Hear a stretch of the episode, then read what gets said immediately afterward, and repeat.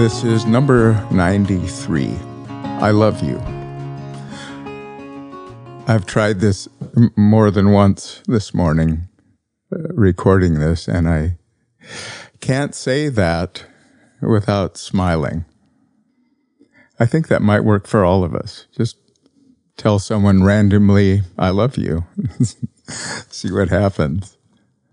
Uh, this is a ghazal, Persian poem by Ghalib, an Indian poet of the 19th century. This is translated by Jane Hirshfield. The world is no more than the beloved's single face. In the desire of the one to know its own beauty, we exist. Each place, each moment sings its particular song of not being and being. Without reason, the clear glass equally mirrors wisdom and madness. Those who claim knowledge are wrong. Prayer just leads to trance. Appearance and faith are mere lees in the unknowing wine. Wherever the footprint is found, that handful of dust holds the oneness of worlds.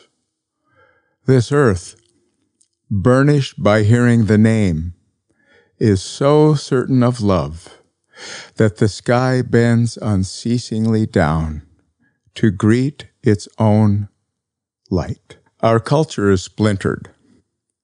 I don't know when it began, but that's what we're living with today. Red states, blue states, families divided, mass shootings, anger is okay, rudeness is okay, dismissal of the way people choose to identify is okay. Not even simple dismissal, but demonizing, outlawing. In Uganda, they just passed a law making aggravated homosexuality, whatever the hell that means, punishable by death. It's a capital offense to love. And everywhere, the differences of one group compared to another are emphasized over the similarities. Maybe it's always been this way. Tribalism, I suppose, is written into our DNA. We band together to be safe, to procreate. But in the last few years, where there was once at least the appearance of a desire to coexist peacefully,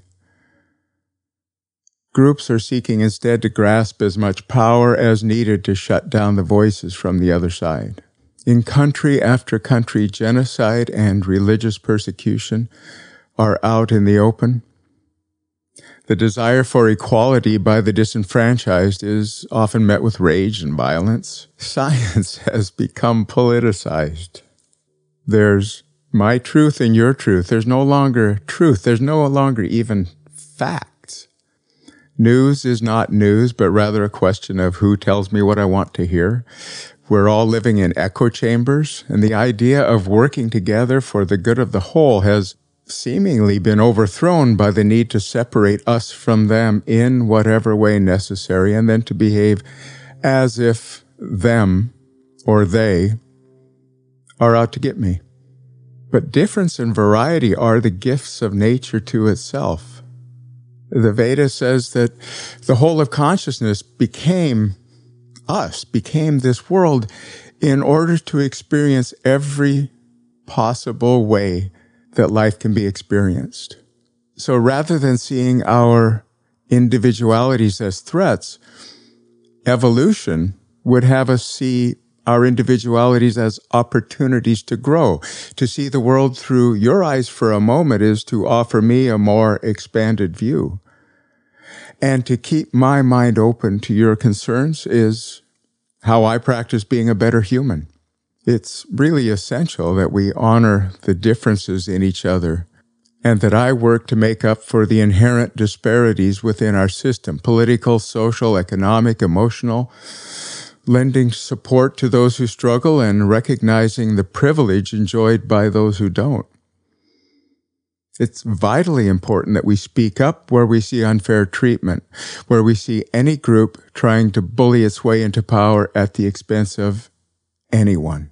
But, and, it's only by recognizing that which underlies all the differences that we may ever hope to work together for the common good. Yes, we must make room for the variety of human experience, but at the same time, insist on seeing the oneness within, on recognizing the oneness within.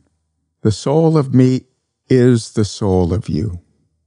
You may disagree with everything I believe. You may live in a way I can't understand, but the inescapable truth of consciousness, of spirit, is that you and I are the same. Behind and beyond all the contradictions, each of us is a pure expression of life itself. An experiment that consciousness began just to see what happens and to enjoy what happens and what happens when this expression interacts with this other expression. Consciousness is one thing. I am that one thing. You are that one thing. From this truth, it's impossible that I can hurt you without hurting myself, that you can hate me without hating yourself. And it's impossible that you can love me without loving yourself. We're all in this together. To recognize and honor this in ourselves and each other is to begin to heal that which so desperately needs to be healed. I love you. Whether you care or not, whether you want me to or not, whether you love me or not, I love you. And at those times when I can't recognize that, can't even say that, I at least can remind myself that it's the truth and I'm just having a momentary lapse. And the truth is just for a moment covered up with my humanness. Today, I will look past my opinions and past your opinions and insist on seeing that which is lovable in you, that which is spirit in you.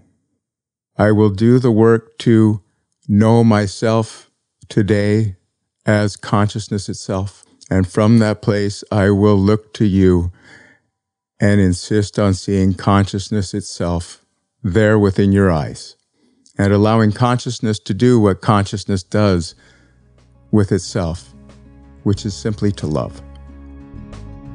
Thank you for listening. Have a beautiful day. Thanks for listening to Embracing Bliss. I started this podcast and the book it's based on to offer a daily reminder to myself as well as to you that we have the freedom to choose happiness. And if ever we needed happiness and freedom to choose in this world, now would be that time. So please do share it with someone you love, send it to a friend, and also please stay in touch links for Instagram, uh, the book Embracing Bliss, and to sign up for my newsletter can all be found in the show notes. Until next time, have a great day.